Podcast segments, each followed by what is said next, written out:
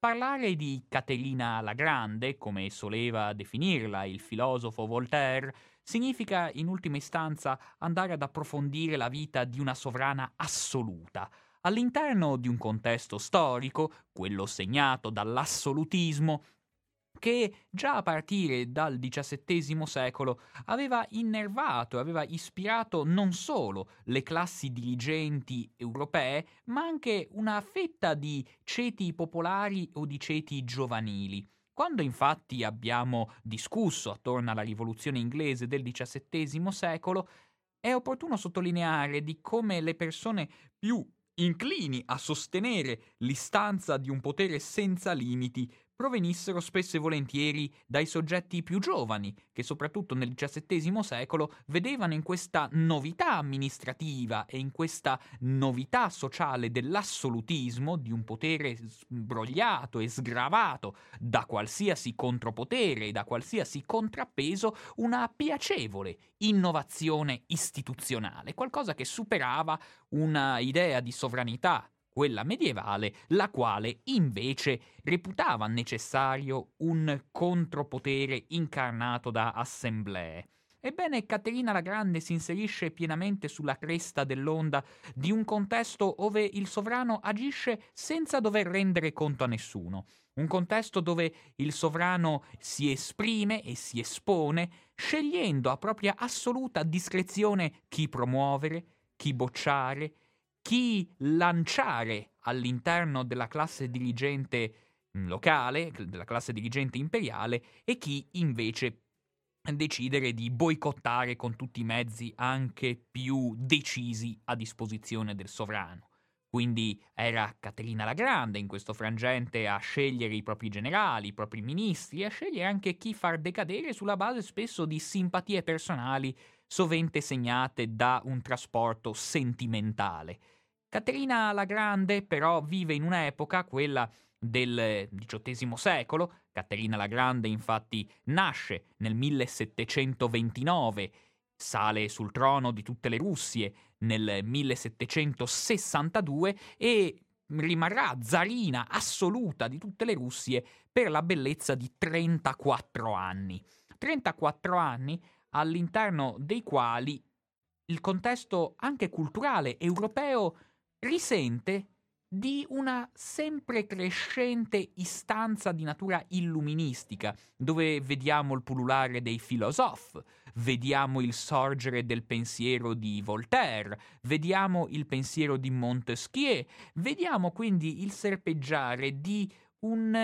un'idea di gestione statale di cui Catilina non mancherà di farsi innervare fino al punto da essere qualificata proprio da Voltaire, come dicevo, quale Catilina la Grande, quindi zarina al tempo stesso assoluta, ma nel medesimo frangente ispirata dalle idee e dalle istanze dei filosofi francesi. Il fatto stesso che questa figura sia intimamente contraddittoria è dimostrato dal fatto che questa donna così legata allo zarismo di tutte le Russie non era russa. Caterina infatti non si chiama neanche in questo modo. Caterina Alexievna infatti è un nome che le verrà attribuito solo dopo la conversione alla religione ortodossa. Quando nasce Caterina ha un nome diverso, si chiama Sofia. È una contessina, si potrebbe dire, la contessina Sofia di Harzebst, dato che lei nasce, come il cognome fa ben intuire, all'interno di un territorio che, sebbene adesso è sotto amministrazione polacca, all'epoca che andiamo discorrendo era sotto il pieno dominio, se non altro culturale, prussiano. Ci troviamo quindi nel contesto tedesco della città di Stettino, dove Catilina nasce quasi casualmente. Nasce casualmente perché Catilina la Grande non nasce, a dirla tutta, all'interno di un contesto particolarmente florido. Suo padre, infatti, Cristiano Augusto di Harzebst, è un soggetto che, sebbene afferente a un ceto nobiliare, è un principe tutto sommato, nonostante questa qualifica altisonante in realtà non gode particolarmente dei frutti di questa posizione genealogica e di questo retaggio araldico. Infatti, all'interno del territorio prussiano, così frammentato in una miriade di stati differenti, la carica di principe veniva assunta da una ricca sequenza di persone, e anche il padre di Sofia, chiamata spesso in famiglia Sofietta, Wiesen, che è il nome e il nomignolo rispettivamente con cui sarà conosciuta Caterina per gran parte della sua vita, ebbene all'interno di questo contesto sì, il padre è un principe a tutti gli effetti, in qualche modo sempre imparentato con gli zar di Russia per le ragioni che adesso vedremo, ma dato che lui è in realtà il fratello, si tratta di un cadetto, quindi di una famiglia che già di per sé non particolarmente importante, vede il padre di Sofia in una posizione tutto sommato marginale del contesto familiare, si capisce bene di come il prestigio in cui nasce Caterina non è dei più sfavillanti. In fin dei conti, il padre di Caterina, per guadagnarsi da vivere, è stato costretto a fare il generale dell'imperatore prussiano. E questo imperatore prussiano, dovendo spostare le guarnigioni dei suoi reggimenti lungo l'arco del suo grosso, per quanto frastagliato, impero, a un certo punto, quando il reggimento del padre di Sofia è di guarnigione a Stettino, qui avviene proprio la nascita di questa fanciulla. Una fanciulla che risulta quindi intimamente innervata di una ideologia di stampo tedesco. Mi spiego meglio.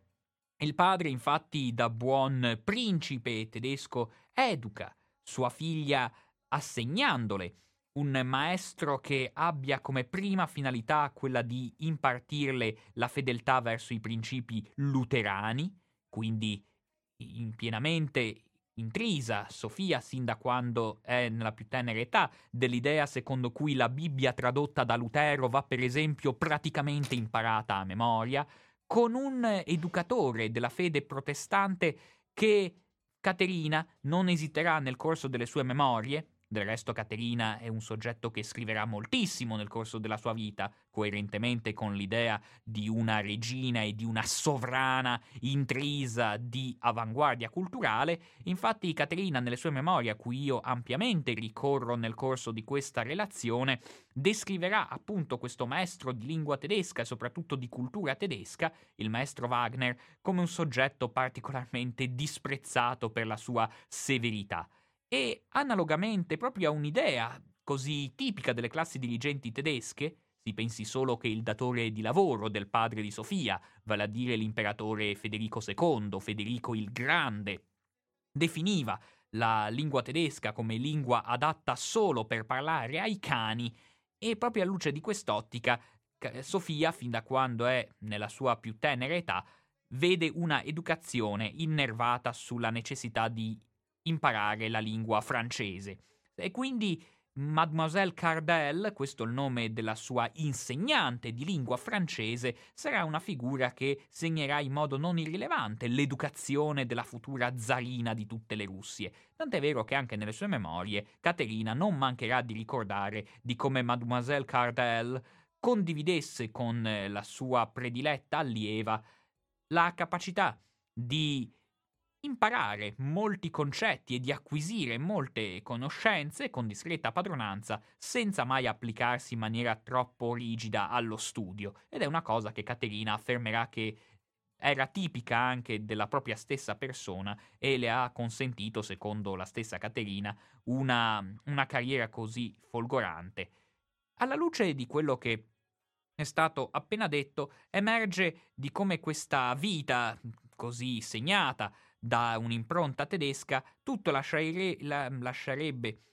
presagire, tranne che una capacità di emergere all'interno del ceto dirigente dell'impero russo. E invece il ceto dirigente dell'impero russo spesso e volentieri aveva necessità di rivolgersi a questi principi tedeschi, a queste famiglie nobiliari prussiane, per rimpolpare la genetica e le discendenze degli zar e degli amministratori dell'impero zarista. Per quale ragione, infatti, può avvenire, può essere anche solo pensato che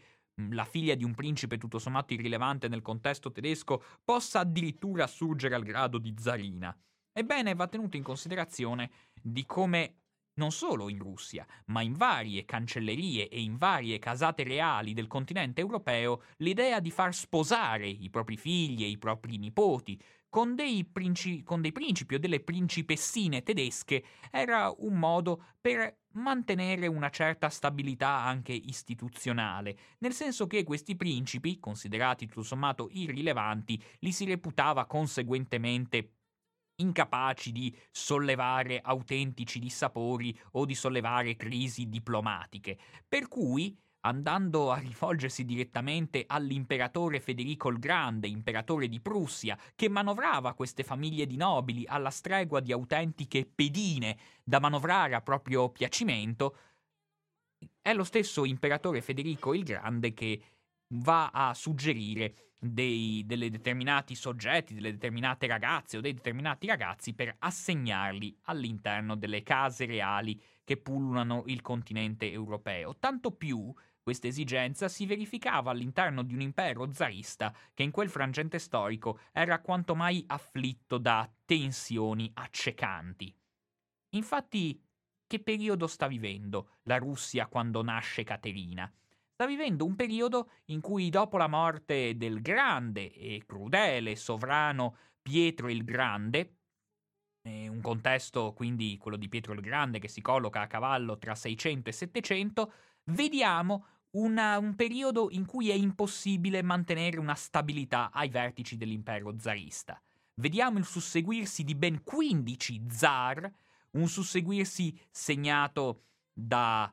sanguinose lotte di fazione, segnato da uccisioni di zar che si moltiplicano uno dietro l'altro, tanto più in considerazione del fatto che l'imperatore Pietro il Grande non aveva lasciato figli.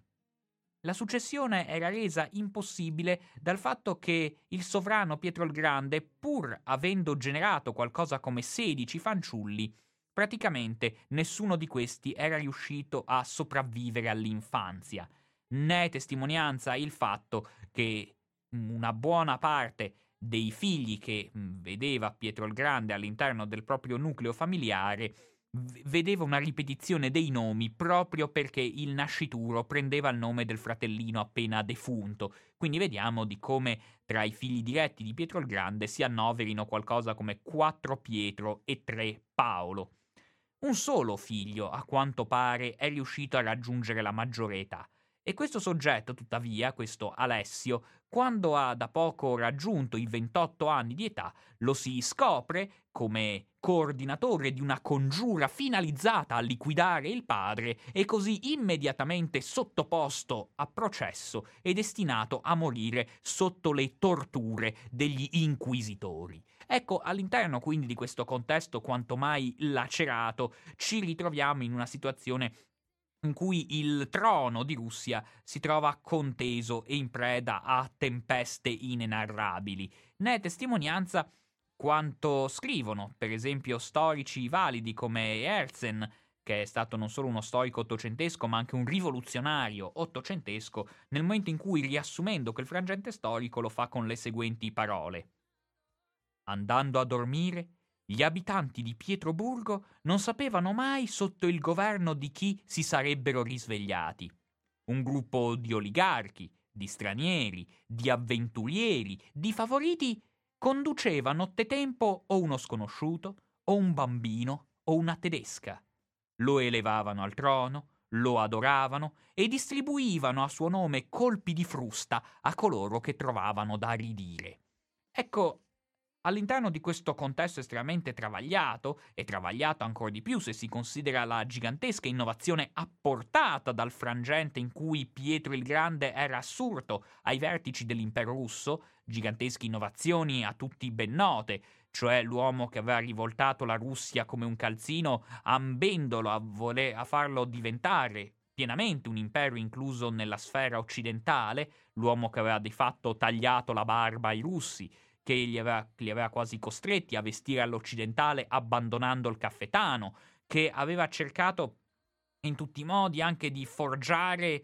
una nuova capitale, proprio Pietroburgo, che quindi aveva tentato in tutti i modi di cambiare costumi e posture dei russi. Ebbene, alla luce di questa transizione, tanto più radicale quanto più difficile da gestire dopo la morte di Pietro il Grande, non sorprende se a un certo punto ci sia un'unica tra le figlie di Pietro il Grande che riesce a mantenersi in sella ai vertici dell'impero russo, e questa signora Elisabetta rimarrà zarina per la bellezza di 20 anni. E tuttavia questa Elisabetta, per riuscire a mantenersi così tanto a lungo ai vertici dell'impero zarista, non ha potuto fare altro, per esempio,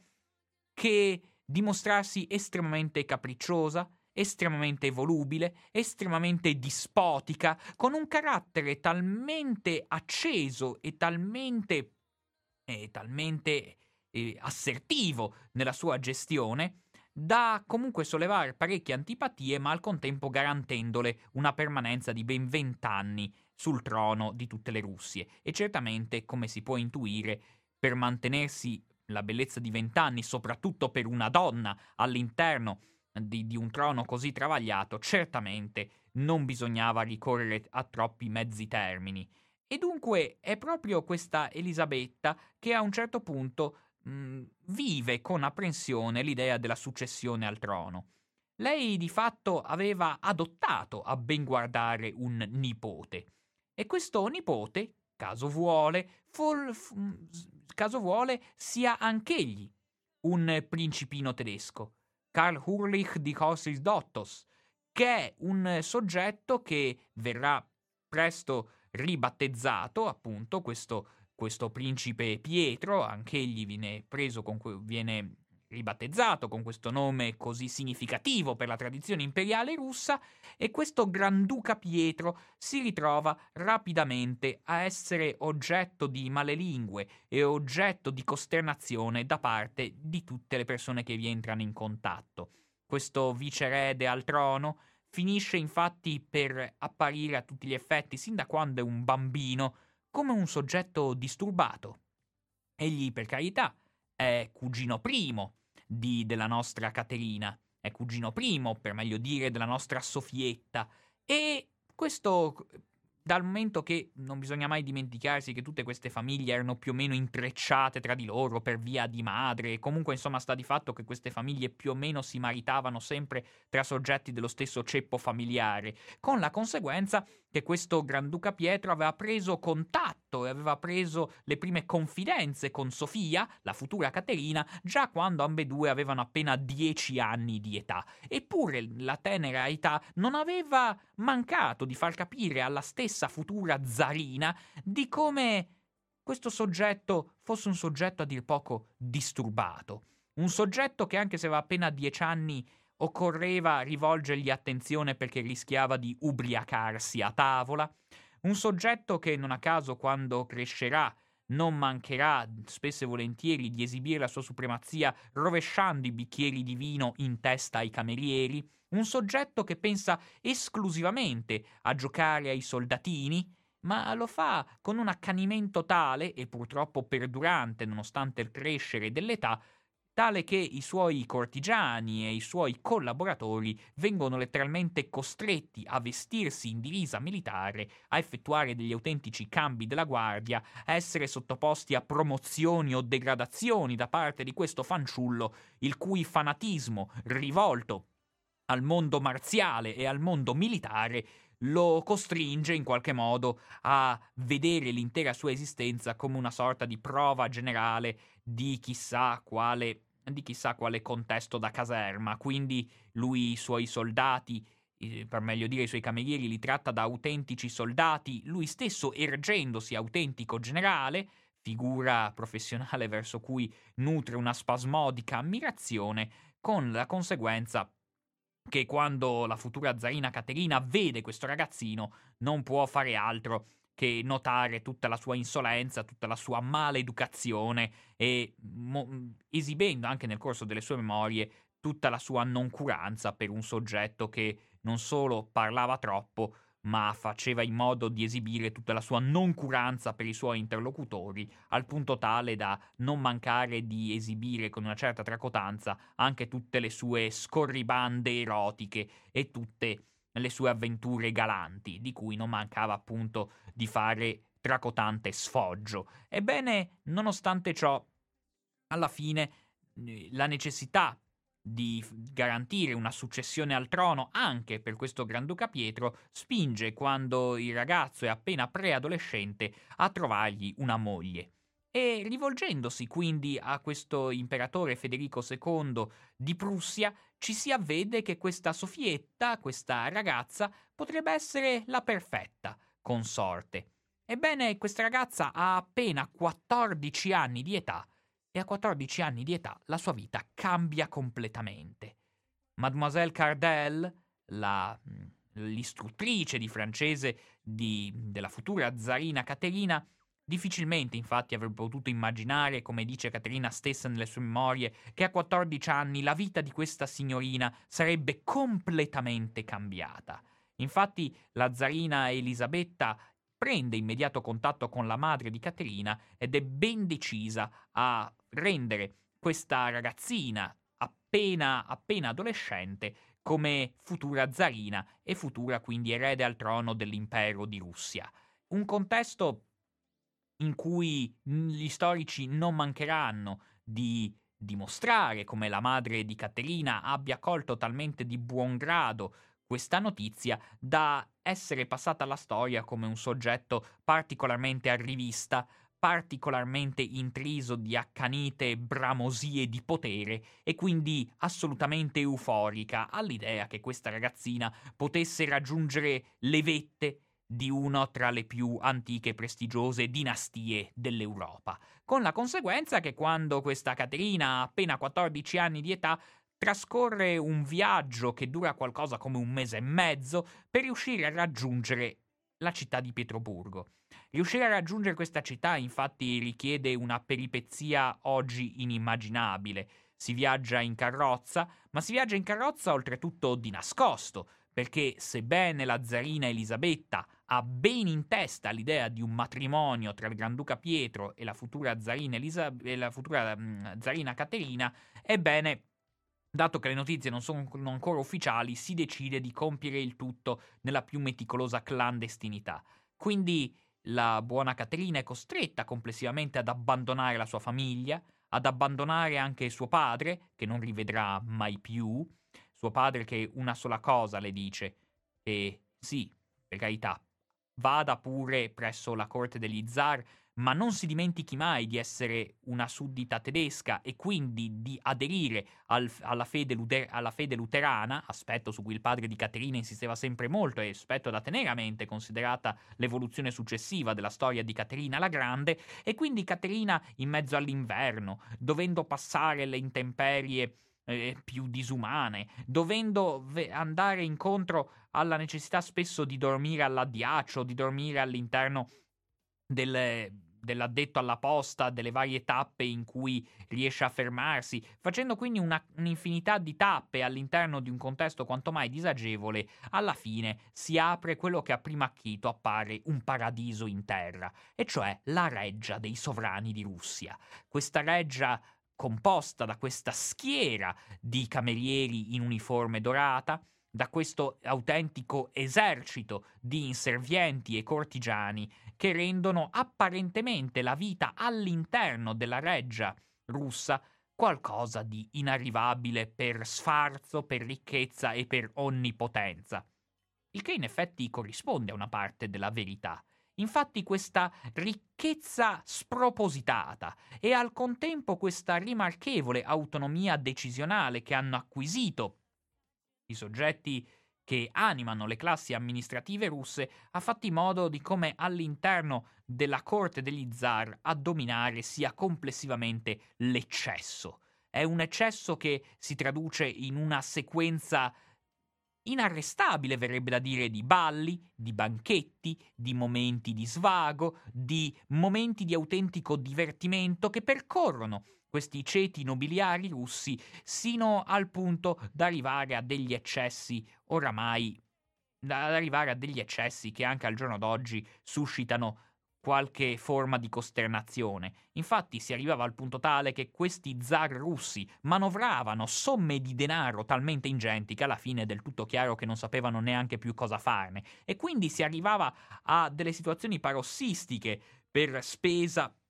e per capacità di dilapidare le risorse nelle maniere più assurde e nelle maniere più contorte possibili. Non tanto la zarina Elisabetta, ma una delle sue predecessori, la zarina Anna, per esempio, si era inventata un giorno di far sposare due principi e di farli arrivare alla cerimonia travestiti da uccelli. Un contesto in cui, per esempio, la stessa zarina Anna aveva costretto, ed era riuscita a ottenere, peraltro, la possibilità di un matrimonio, un autentico matrimonio, tra un principe e una sua serva. Però aveva costretto questa coppia a arrivare al momento della cerimonia a cavallo di un elefante, per non parlare del fatto che poi spesso dopo queste cerimonie venivano costruiti degli autentici castelli di ghiaccio solo per accogliere questi sposini. Un contesto in cui, se vogliamo, anche al giorno d'oggi forse ci lascia qualche pensiero per quanto concerne il fatto che anche al giorno d'oggi le persone infinitamente ricche spesso e volentieri dilapidano le proprie risorse come i viaggi sullo spazio e qualcosa del genere. A quell'epoca non si viaggiava sullo spazio, e tanto quanto noi oggi non ci sorprendiamo più di tanto a vedere queste scene, neanche all'epoca ci si costernava più di tanto. Sta di fatto che all'interno di questo contesto la prima cosa che nota la nostra Sofia, proveniente dalla Germania, è il fatto che lei, abituata ad aver con sé a malapena 4 vestiti, all'interno della corte russa si accorge, per esempio, che di vestiti ne devono essere cambiati 3 al giorno e tutti diversi. Ne è testimonianza il fatto che quando, in un'occasione drammatica, va a fuoco il castello della regina Elisabetta, dentro l'incendio finiranno per essere divorate dalle fiamme qualcosa come 4.000 vestiti. Quindi è un contesto di sfarzo gigantesco, un contesto di ricchezza gigantesca, che però nasconde al contempo delle fragilità, proprio delle fragilità strutturali di questa casa regnante, dal momento che, a ben guardare, questi sovrani vivono all'interno di abitazioni e di dimore regali dove, a ben guardare, ci sono spifferi continuamente, ci sono infissi in legno che non permettono troppa sicurezza. Ci sono contesti in cui a volte ti trovi a dover traslocare dal palazzo d'inverno al palazzo d'estate, dovendo trasportare i tuoi mobili, i tuoi piatti e anche tutta l'argenteria, senza preoccuparti troppo del fatto che ogni tanto qualche mobile si ammacchi oppure qualche piatto si rompa. Alla fine tutto viene comunque usato, anche se scheggiato e rotto, anche da parte degli zar presenti, e addirittura si arriva a una situazione tale per cui, lo racconterà la stessa Caterina all'interno delle sue memorie, la sua stessa camera da letto doveva vincere la situazione quanto mai disagevole di trovarsi a confinare con una camera da letto dove dormivano la bellezza di 17 damigelle. E Caterina racconterà un po' costernata di come queste 17 damigelle, per espletare qualsiasi funzione, avevano bisogno di passare davanti al letto di Caterina, a testimonianza di come sì, questa ricchezza fosse inarrivabile, ma al contempo vigevano delle fragilità e delle incapacità di gestione oculata di questo smodato patrimonio, con la conseguenza che questa Caterina la Grande, quella zarina che in futuro passerà alla storia come Caterina la Grande, avrà una certa difficoltà ad ambientarsi. E infatti le difficoltà ad ambientarsi si manifestano soprattutto grazie al matrimonio con questo Granduca Pietro, soggetto probabilmente gravato da qualche patologia cognitiva,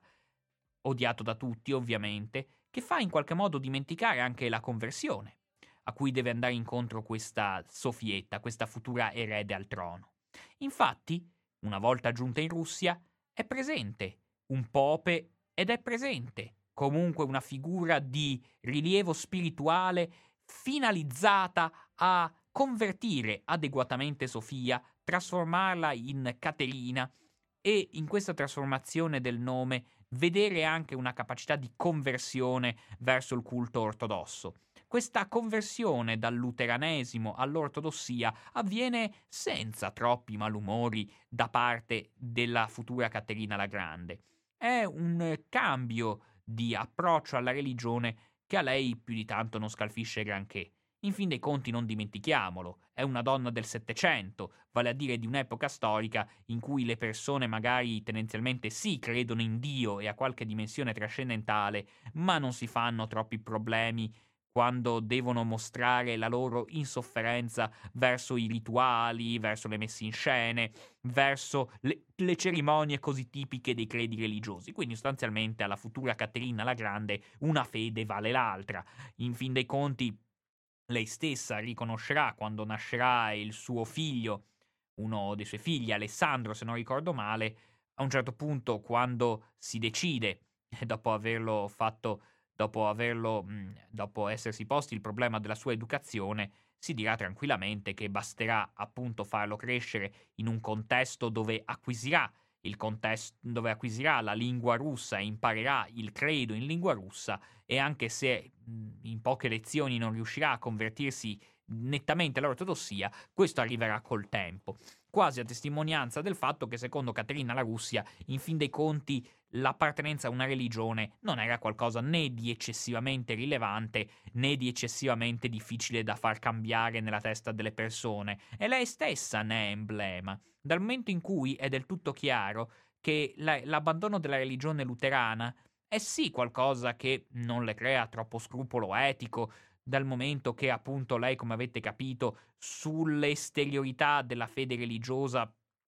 non ha posizioni particolarmente accanite, però una cosa interessante da notare è di come l'adesione alla ortodossia fosse finalizzata anche a un disegno più prettamente politico, cioè voler esibire, voler dimostrare tutta la propria condiscendenza e tutto il proprio incondizionato amore verso la cultura russa.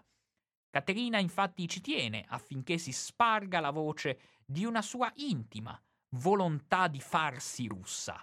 Ebbene, in quest'ottica c'è un episodio quanto mai significativo, nel senso che dopo pochi anni di matrimonio la futura zarina Caterina la Grande si ammalerà con una bella polmonite, e a quell'epoca di polmonite spesso e volentieri ci si moriva. Ebbene, in un contesto in cui anche le classi dirigenti sono preoccupate e l'imperatore Federico II è già pronto in caso di decesso a reclutare un'altra principessina in un'ottica estremamente intercambiabile, queste principessine viste proprio come pedine da buttare nello scacchiere delle casate reali europee, tant'è vero che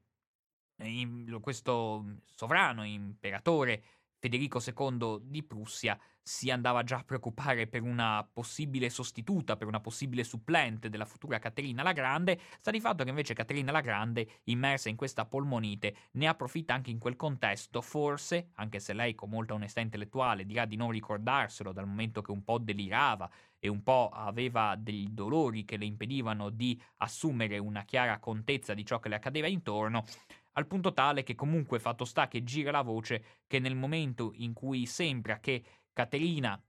necessita in maniera piuttosto urgente di cure spirituali, lei abbia detto chiaramente che vicino a lei voleva un pope russo che le avrebbe, contrariamente a qualsiasi altro vescovo e presule, insegnato l'autentica verità. Ecco, questi episodi che Caterina dirà in seguito di non ricordarsi minimamente, fatto sta come che sia andato che questi episodi cominciano a serpeggiare e a rimbalzare da una bocca all'altra del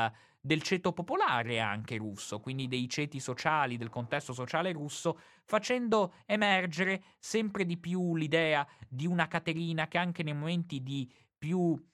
cocente difficoltà non esita a esibire, a dimostrare tutto il suo amore per la Russia, sollevando quindi molte simpatie che per esempio trovano un eco nella voce secondo cui Caterina si sveglierebbe in piena notte solo per acquisire la padronanza della lingua russa, e la stessa Caterina quindi sarebbe innervata di un autentico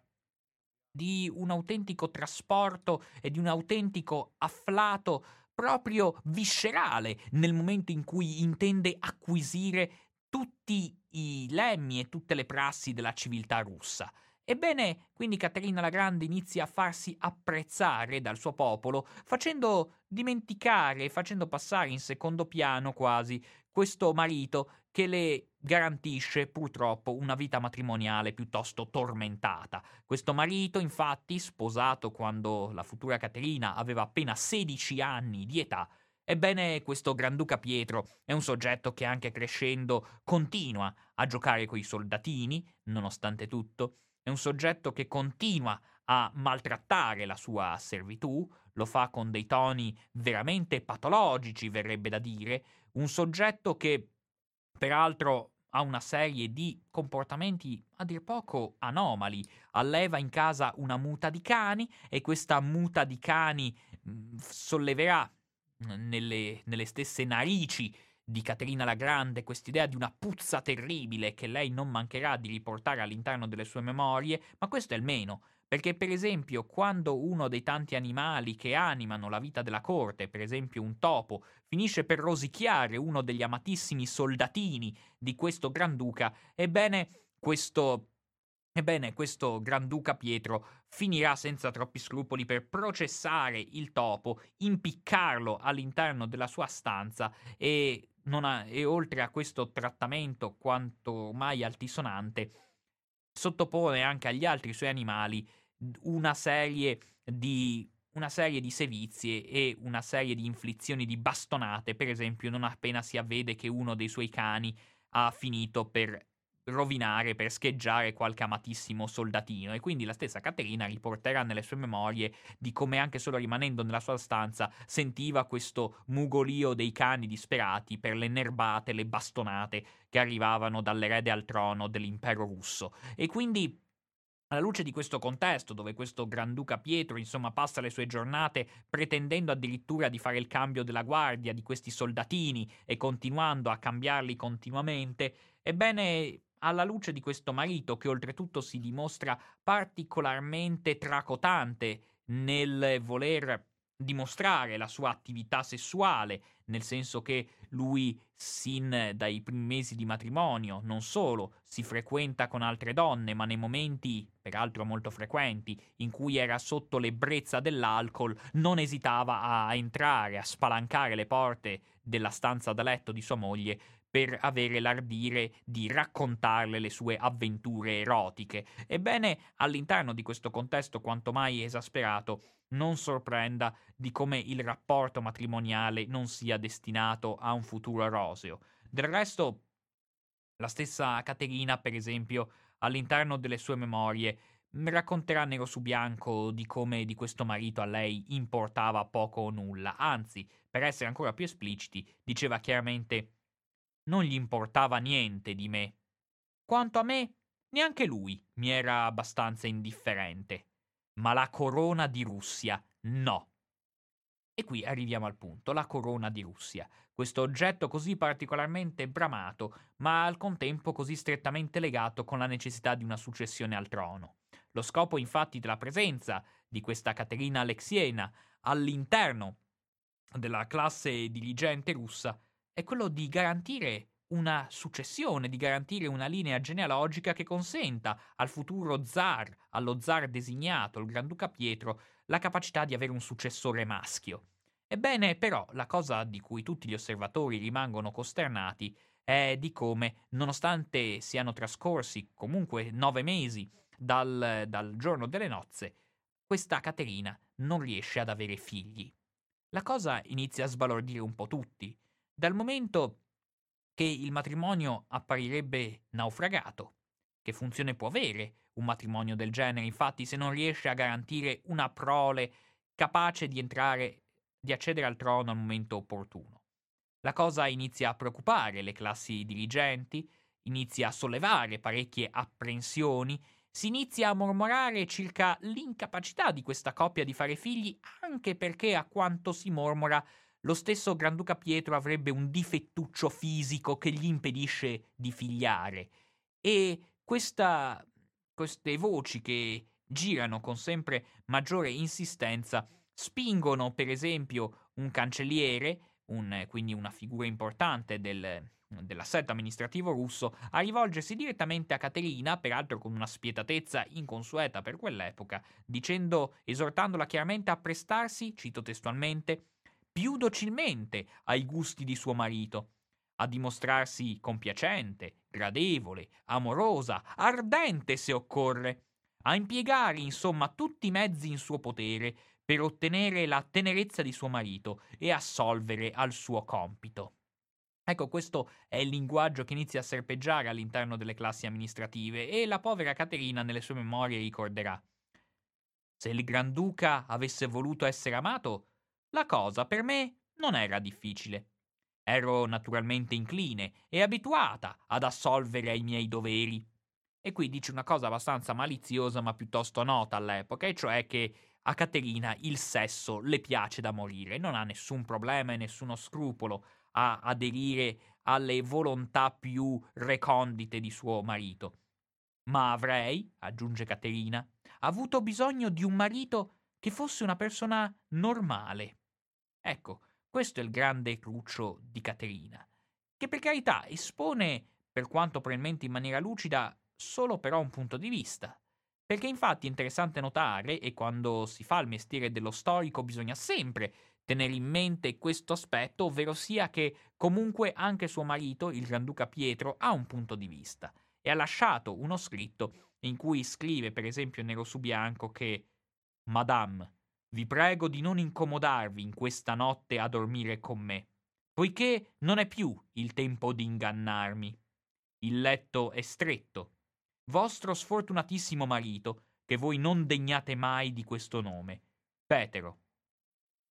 Ebbene, all'interno di questo contesto abbastanza disperato della vita matrimoniale, in cui il rimpallo di responsabilità inizia a serpeggiare proprio dinanzi alla frustrante incapacità di generare una successione, che a un certo punto è la stessa regina, la stessa zarina Elisabetta, questa zarina che a tutti gli effetti si sente non solo una sorta di madre per questa coppia di sposi, ma anche un'autentica padrona, dotata di un dispotismo accecante, nel senso che impedisce a questa coppia di coniugi di poter condurre una vita in autonomia. La stessa entrata e uscita dal palazzo reale viene vincolata alla previa autorizzazione della zarina. Questa coppia non può fare praticamente niente senza l'autorizzazione della zarina, al punto tale che la zarina stessa, non appena magari si avvede che c'è qualche damigella o qualche cameriere che sta sviluppando un rapporto di amicizia troppo intenso con questa coppia, finisce per allontanarla bruscamente dal palazzo. Quindi ci troviamo in un contesto in cui la zarina Elisabetta impone una sua linea piuttosto ferrea, e a un certo punto tra le esortazioni di questa zarina vi è anche quella di procedere comunque alla necessità di ottenere dei figli, anche a costo, viene fatto capire chiaramente, di dover ricorrere a degli amanti e a delle relazioni collocate al di fuori del vincolo matrimoniale. Ed è così che, incidentalmente, quando viene fornita questa autorizzazione, la zarina inizia ad avere una serie di gravidanze, anche se ha degli amanti che peraltro sono amanti piuttosto ufficiali, sono amanti che non vengono neppure troppo nascosti. Si arriva addirittura al punto che tanto lei quanto suo marito vanno a cena portandosi ciascuno i rispettivi amanti, facendo una sorta di cena a quattro, ciascuno con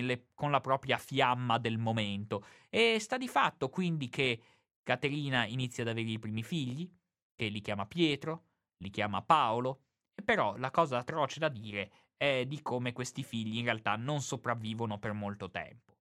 E oltretutto sulla loro effettiva paternità non si è mai fatta chiarezza, dal momento che, stando a quanto redige il Granduca Pietro, lui era assolutamente convinto del fatto che quei figli nati non fossero figli suoi, ma fossero figli del primo amante ufficiale di Caterina. E dunque,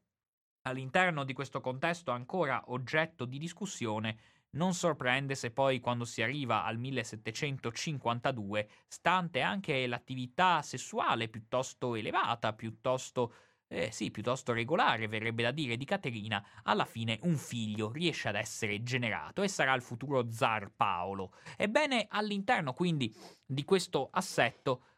purtroppo va tenuto in considerazione che dopo tanto sforzo Caterina non godrà effettivamente dei frutti di questa agognata attività di successione al trono, dal momento che la zarina Elisabetta, col suo consueto piglio decisionista, decide di strappare i figli a Caterina per educarli in maniera assolutamente privata e incontaminata da altre influenze, con la conseguenza che Caterina e i suoi figli non li vedrà praticamente mai. Ebbene, alla luce, insomma, di questo contesto quanto mai travagliato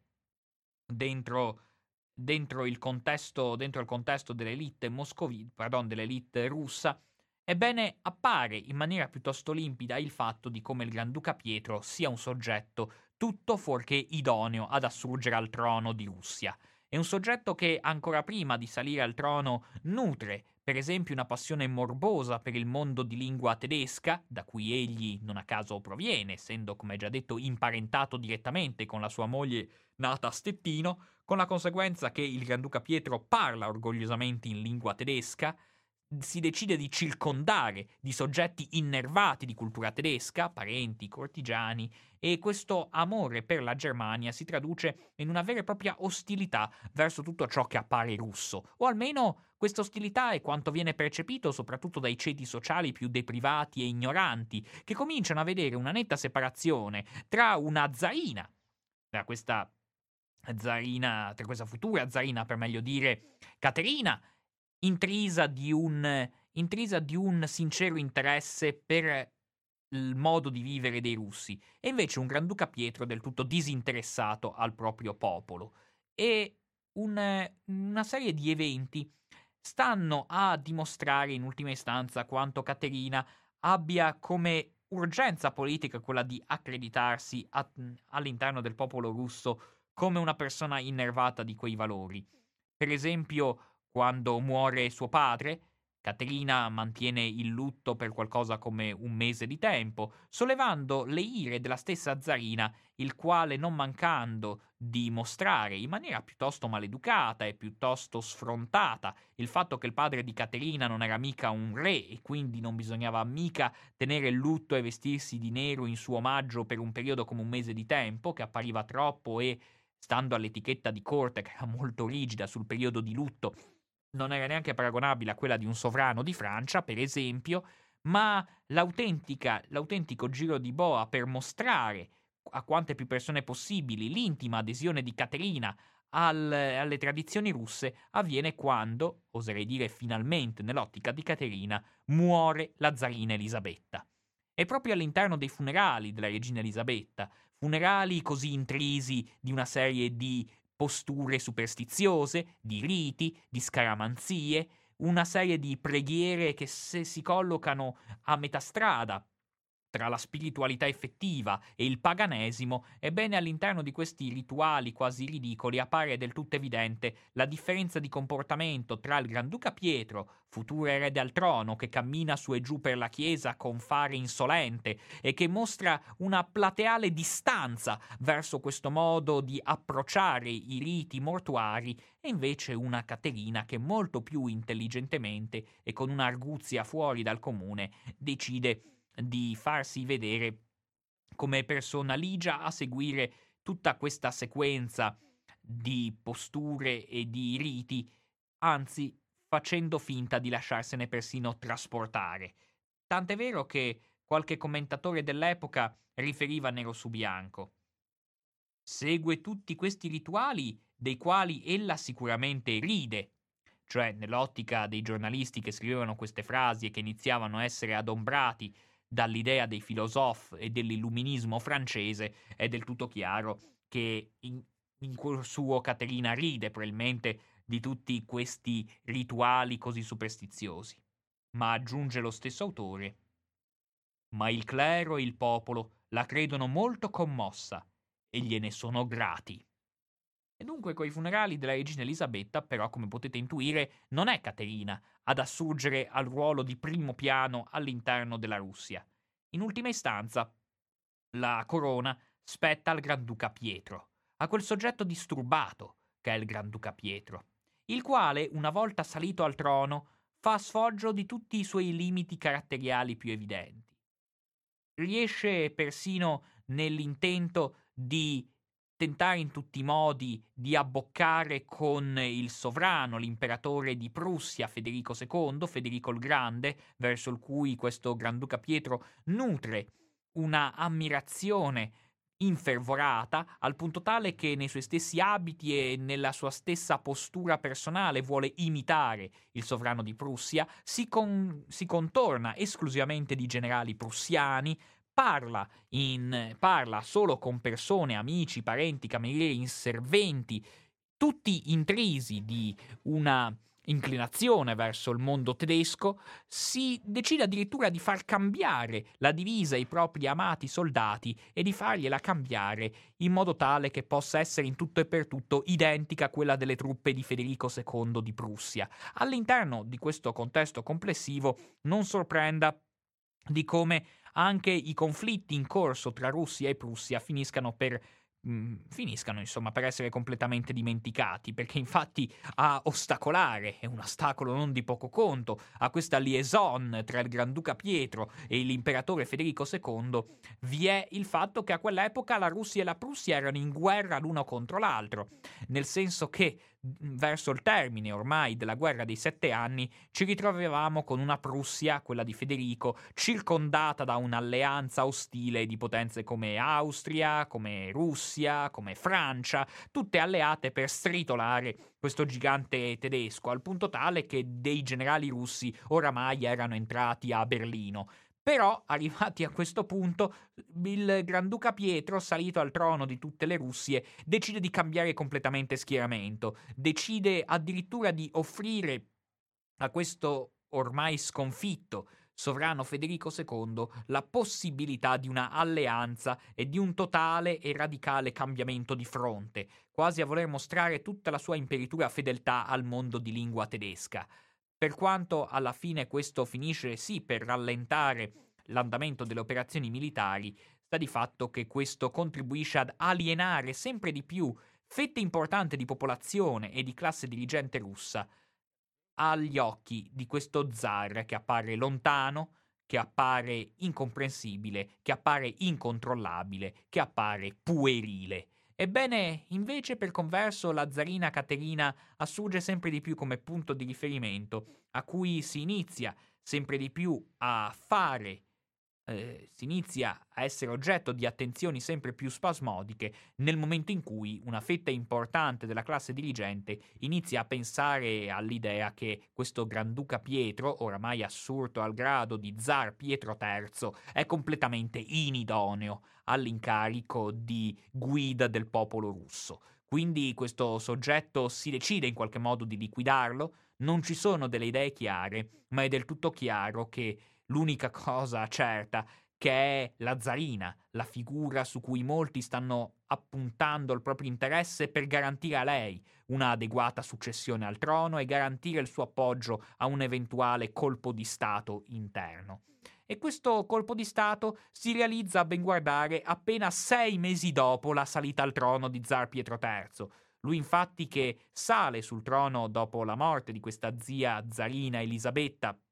risalente al gennaio 1762, e appena a giugno, appena iniziata l'estate del 1762, quando lo zar Pietro si trasferisce nella sua dimora di campagna assieme ai suoi cortigiani tedeschi, assieme ai suoi sodali tedeschi e lasciando la propria moglie, la zarina Caterina, a Pietroburgo, ebbene all'interno di questo contesto iniziano a serpeggiare sempre più voci insistenti in cui i reggimenti della guardia, vale a dire l'unica struttura armata, l'unica organizzazione armata che c'è a Pietroburgo e quindi il cui consenso è fondamentale nel caso si progettassero dei rivolgimenti di potere, inizia a ricevere questi reggimenti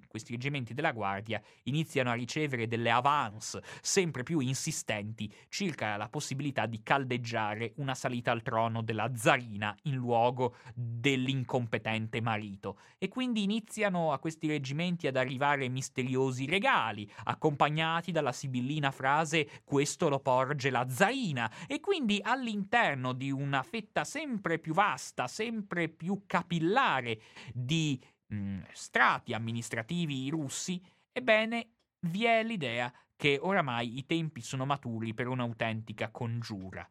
Tuttavia, come si può intuire, quando questa congiura diviene elevata al punto tale che un membro dei reggimenti della Guardia si ritrova ad essere catturato, si ritrova ad essere interrogato come potenziale sedizioso e come potenziale organizzatore di attività sovversive,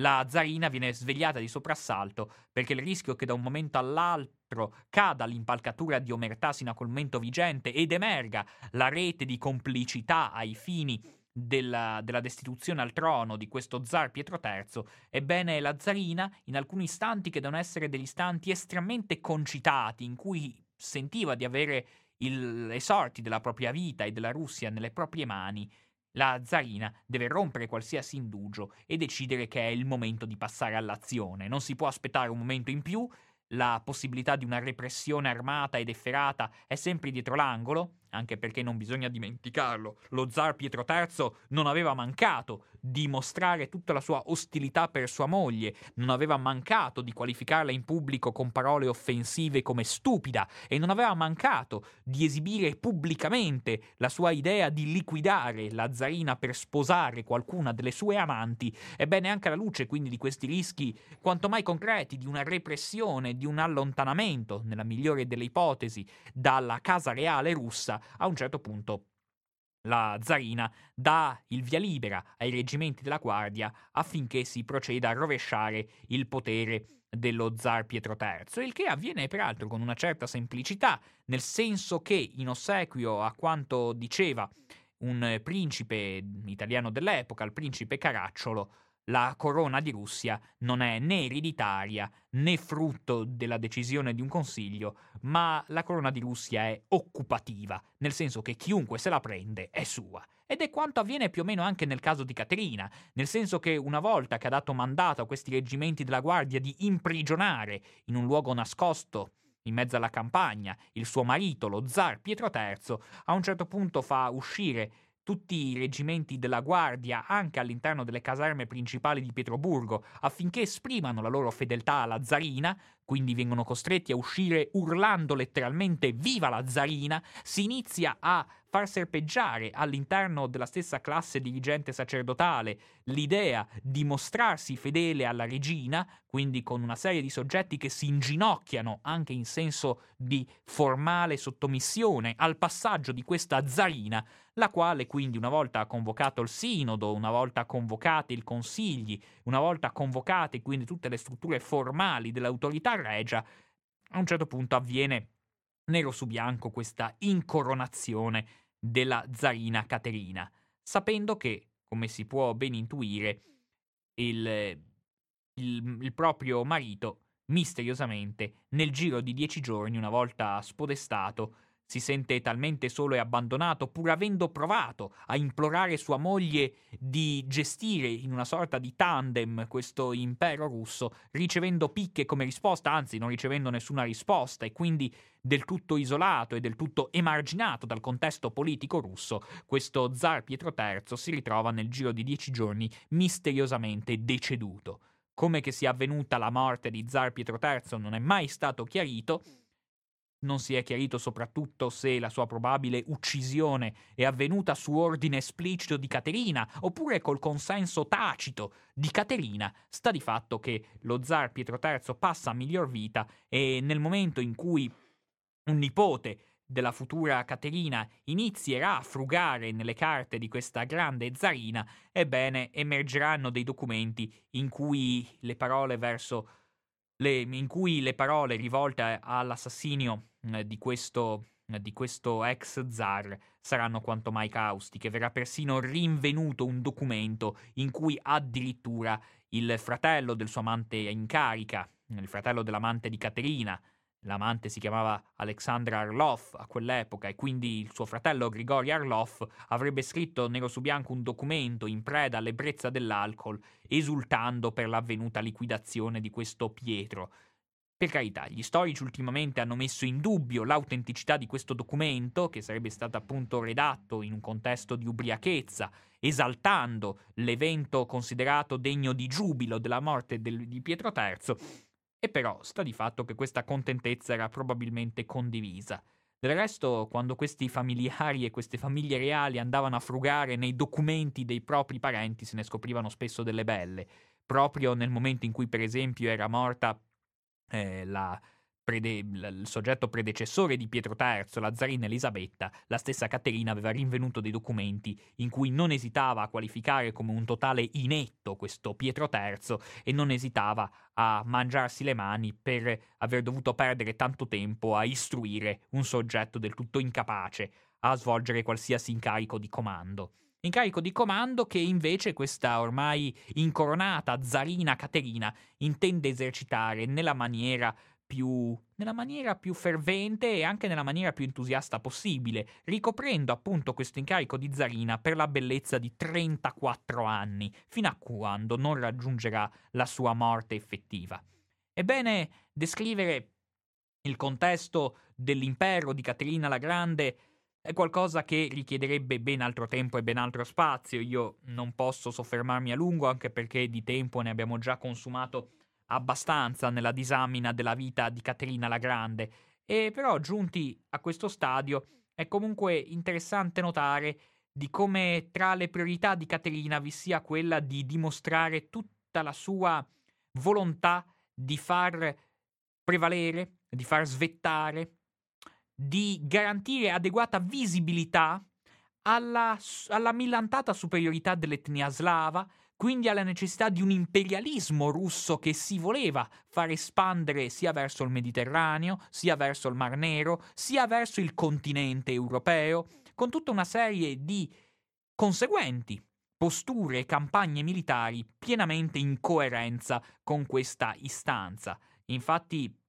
le campagne militari all'interno dei Balcani, per esempio, sortiranno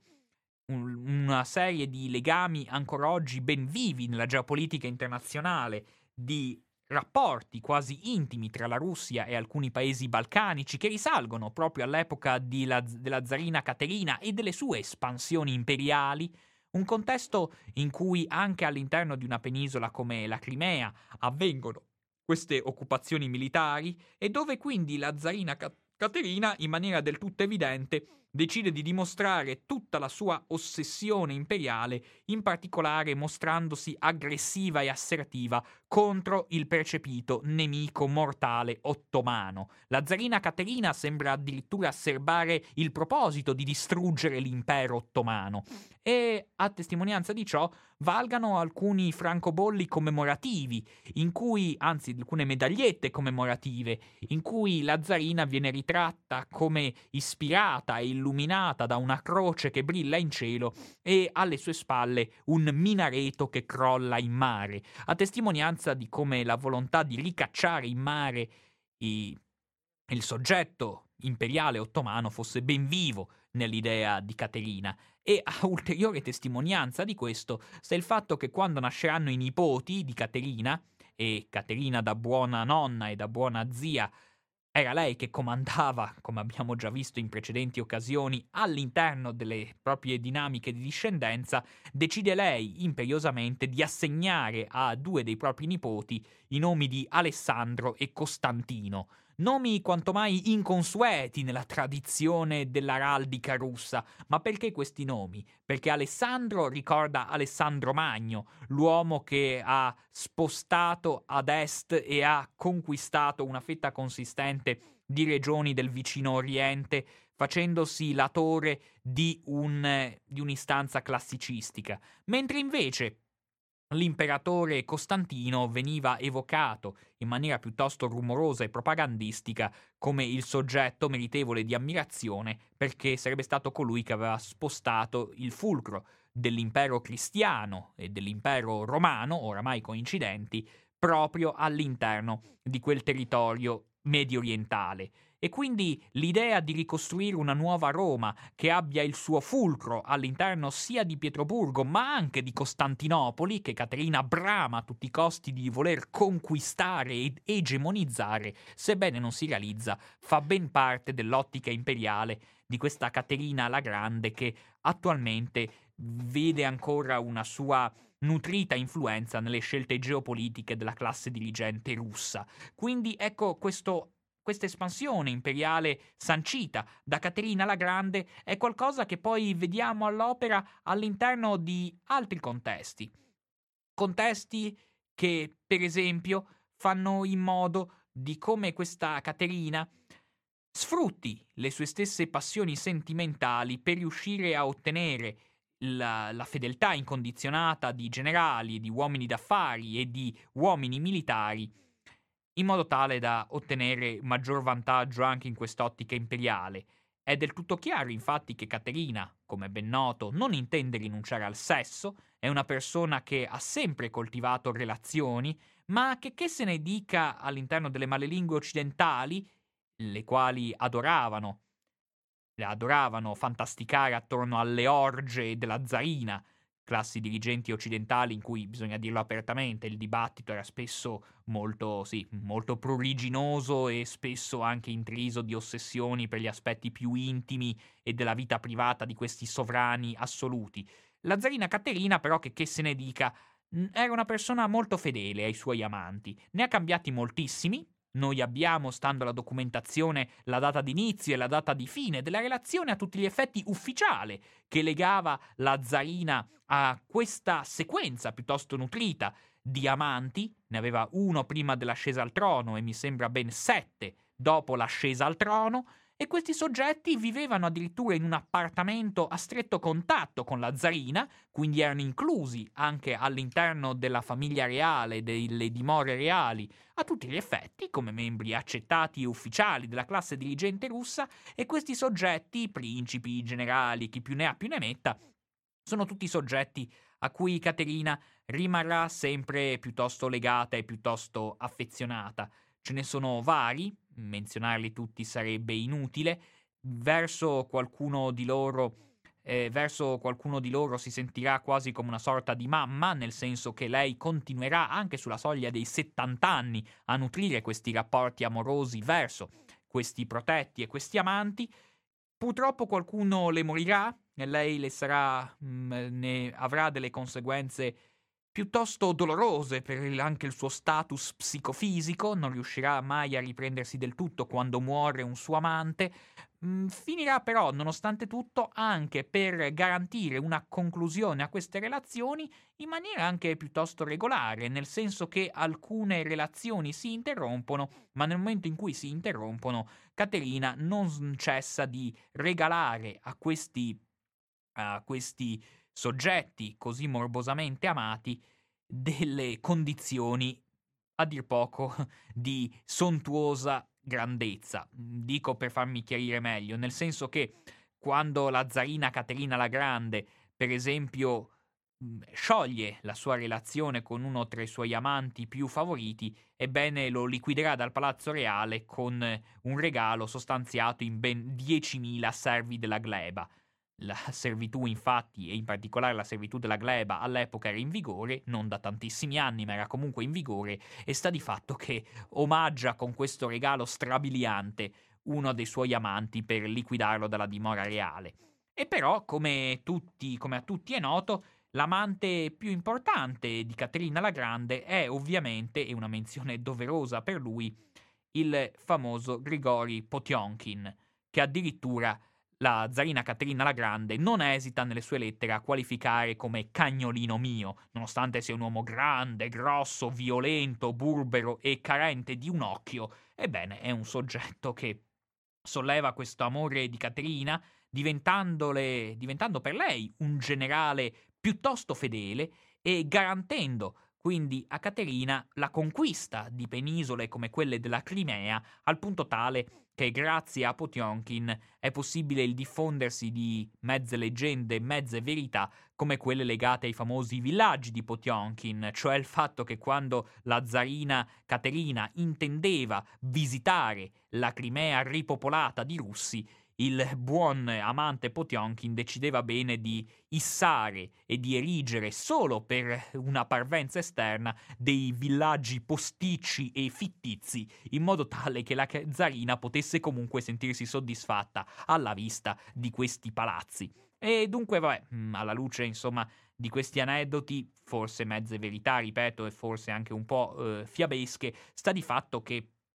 Grigori Potionkin è una figura molto importante per la vita della zarina Caterina, al punto tale che ancora oggi, come noto, la stessa figura di Potionkin ispirerà molte opere cinematografiche, tra cui la famosa Corazzata Potionkin di Eisenstein,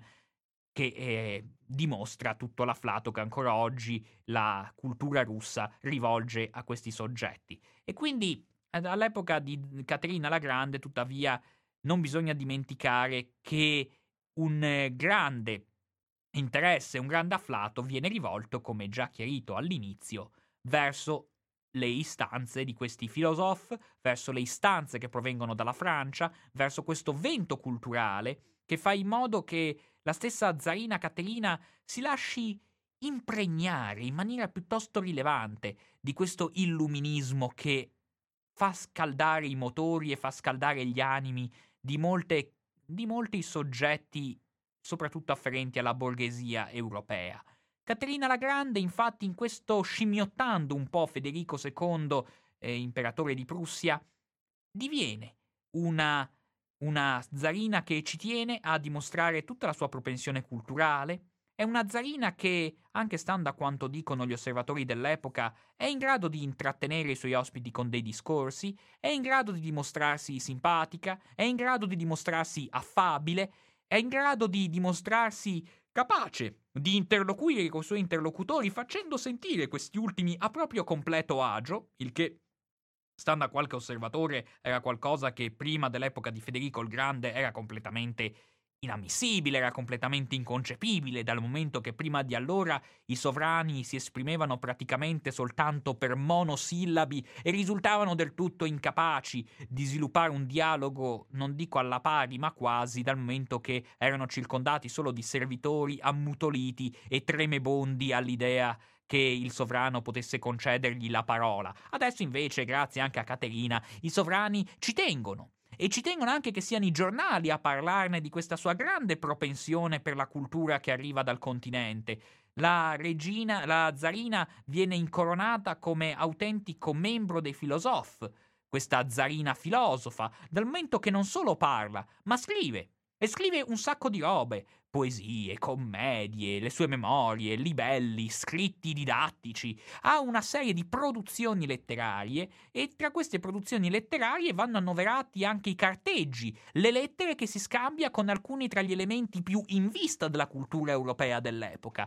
Dialoga in maniera piuttosto frequente con Voltaire, per esempio, e tutto questo, si badi bene, non ha solo a che fare con un mero interesse personale, ma poi si fa in modo che queste lettere siano pubblicate, che facciano parte di un'autentica capacità di espandere l'influenza della classe dirigente russa anche all'interno degli establishment europei. E quindi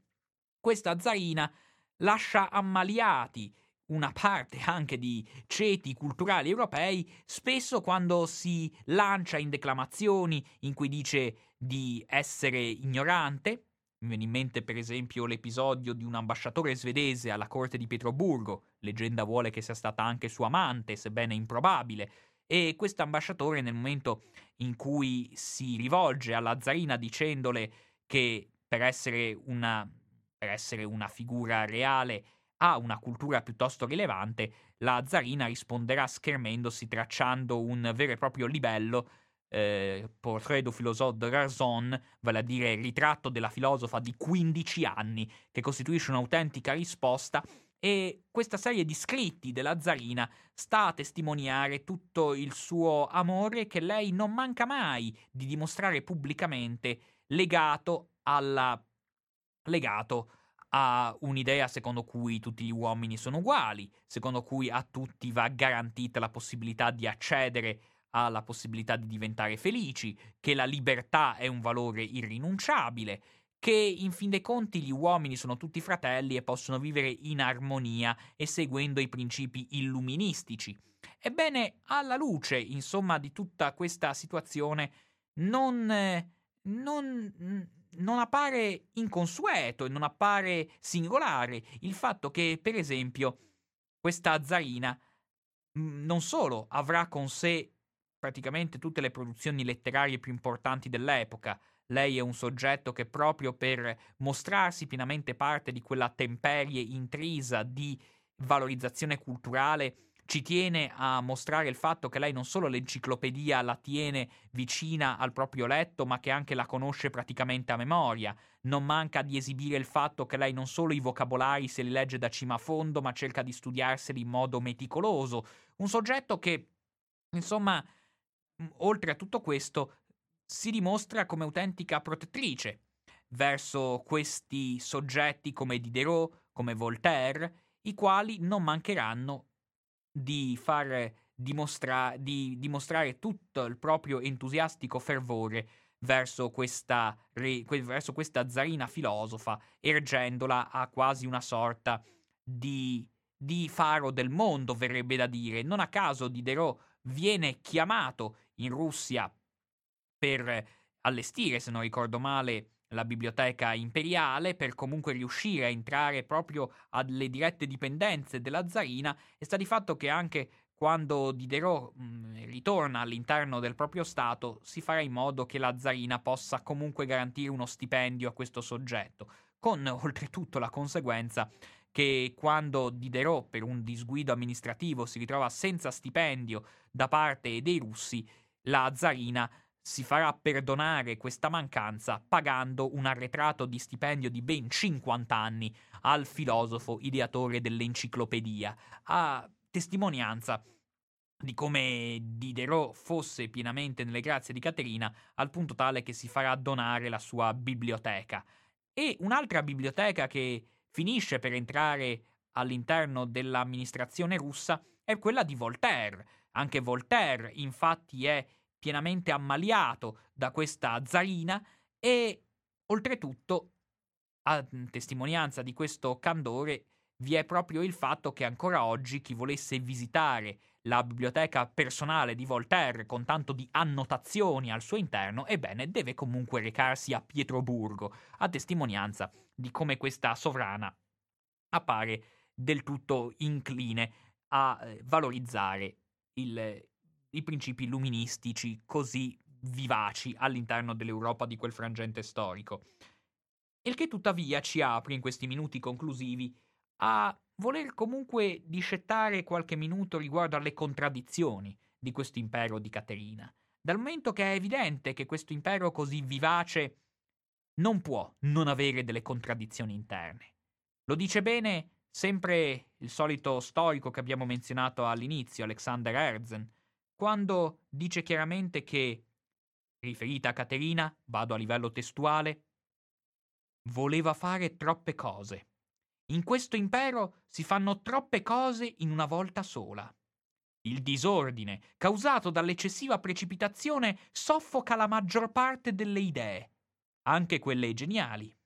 Si vuole allo stesso tempo creare una borghesia, attirare il commercio straniero, costruire fabbriche di ogni genere, estendere l'agricoltura, aumentare la circolazione di carta moneta, abbassare i tassi di interesse, fondare delle città, popolare dei deserti, creare una flotta per il Mar Nero, conquistare un vicino, sottometterne un altro, estendere l'influenza della Russia su tutta l'Europa. È un po' troppo.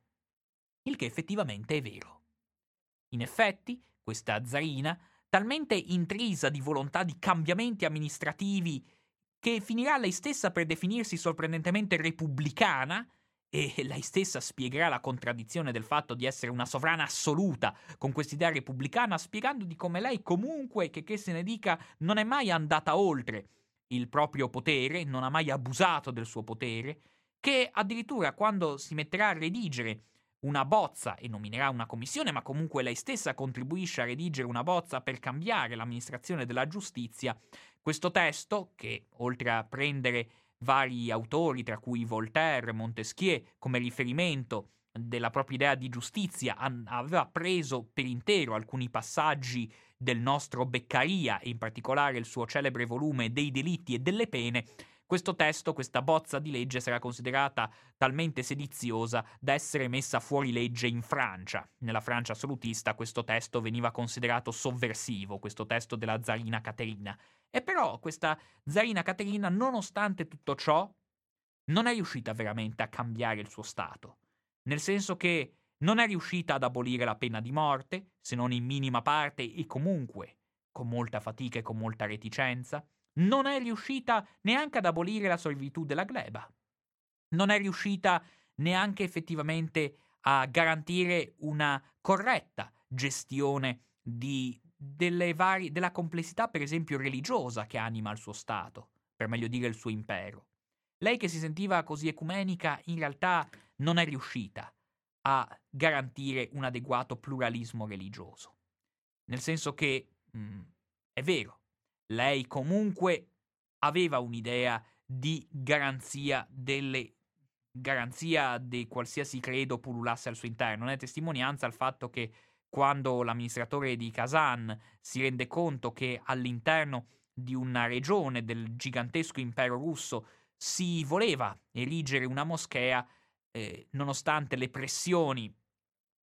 per ostruire questa possibilità da parte dei vescovi ortodossi, si era tradotta nel fatto che la stessa Caterina avesse risposto nero su bianco di come a lei, nonostante tutto, in coerenza col fatto che Nostro Signore aveva accettato tante religioni all'interno del suo pianeta, non si vede perché lei dovesse sentirsi offesa nel garantire in maniera altrettanto analoga a quella di Nostro Signore una convivenza religiosa all'interno del suo impero. Però, nonostante tutto questo, vi sono delle correnti religiose che Caterina, nonostante tutto, è decisa a reprimere nel sangue. E qui arriviamo alla conclusione, nel senso che ci si rende conto della enorme difficoltà nel far convivere le idee illuministiche con l'effettiva gestione amministrativa interna dello Stato. Infatti, all'interno soprattutto dei ceti rurali russi sono presenti moltissimi servi della gleba, servitù della gleba che Caterina la Grande se ne guarda bene dall'abolire, e vi sono moltissimi cosiddetti vecchi credenti, cioè persone che aderiscono a un sistema di valori e a una spiritualità in netta inconciliabilità con i vescovi ortodossi presenti all'interno dell'amministrazione russa. E la lotta con questi vecchi credenti, per esempio, si sostanzia nel fatto che a un certo punto si arriva alla rivolta. Si arriva alla rivolta perché, nonostante tutto, nonostante le belle parole di Caterina, il popolo è completamente escluso dalla gestione di questo Stato. La dimensione del popolo a Caterina non interessa, e più passano gli anni, più si dimostra sempre più incline a disprezzare questo popolo. Anche l'idea illuminista secondo cui i sovrani sono in grado di educarli, i popoli, Caterina a un certo punto si dirà totalmente senza speranze, totalmente disperata di fronte a questa prospettiva, e anzi a ritenere l'educazione del popolo qualcosa non solo di inutile ma anche di fuorviante, con la conseguenza che questa Caterina, per esempio, quando le facevano notare, per esempio, il giubilo popolare che sembrava accompagnarla quando visitava certi borghi, Caterina rispondeva nero su bianco di come la gente guardava la figura del sovrano e la osservava da vicino più o meno con la stessa enfasi con cui si va a vedere un orso, a testimonianza di questa idea sempre più stizzita verso un popolo che comunque ha un ruolo assolutamente marginale nella gestione amministrativa della Russia. E proprio di questo popolo gli storici ci hanno lasciato delle parole quanto mai eloquenti. Dicono dell'immensità silenziosa del popolo piegato, timoroso, triste, muto. Nessuno si preoccupava. Il popolo restava al di sotto della legge, accettando passivamente tutte le prove terribili che al buon Dio piaceva mandargli.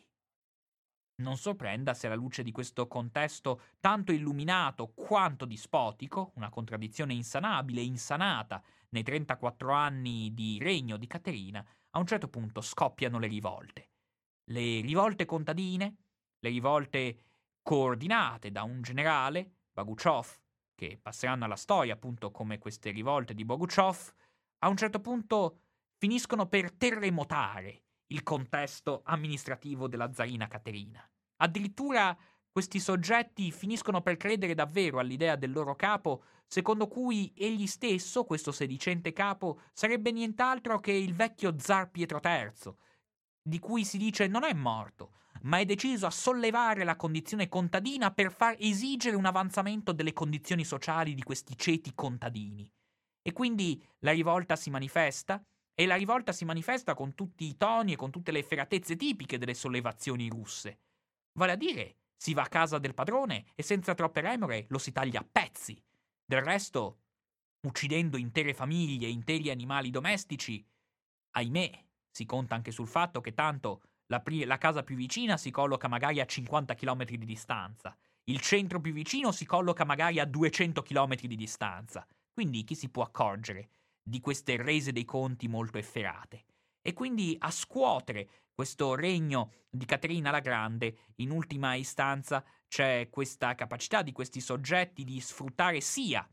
la credenza legata ai cosiddetti vecchi credenti, quindi alle persone più in ostilità col ceto religioso della capitale, che in alcune zone rurali erano anche la maggioranza della popolazione, sia sfruttando le vecchie promesse forse dello zar Pietro III, che per quanto soggetto disturbato aveva probabilmente lasciato adito all'idea secondo cui la sua permanenza ai vertici dell'impero avrebbe garantito un miglioramento delle condizioni dei ceti contadini, e quindi la necessità di far fuori Caterina perché comunque sarebbe stato necessario garantire una rinnovata centralità a questo zar Pietro III che si voleva ancora vivo, che qualcuno pensava davvero fosse ancora vivo, fa in modo che Caterina la Grande si senta quasi in dovere di schiacciare con i mezzi più crudeli possibili questo tipo di rivolte. E lo fa, certo, per quanto torto collo, dal momento che lei, questa sovrana illuminista, ci teneva a separare la sua immagine dall'immagine del sovrano capace di impiccare e di condannare a morte i dissidenti. Lei, così intrisa di illuminismo, a un certo punto deve, o comunque non fa sufficiente opposizione al fatto che lo stesso capo della rivolta sia decapitato e squartato in pubblico, seguendo una sorte piuttosto efferata che contraddistingue vari altri capi della rivolta che mostrano all'Europa intera di come la loro atroce sorte, sotto forma di impiccagione nelle migliori delle ipotesi,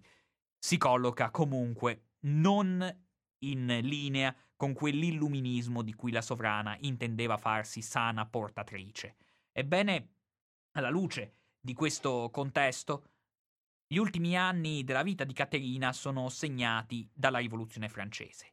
La Rivoluzione francese che manda in subbuglio le capitali di tutta Europa, e Rivoluzione francese che in quest'ottica, che vede per converso una Caterina sempre più intrisa dell'idea di un assolutismo necessario, di un assolutismo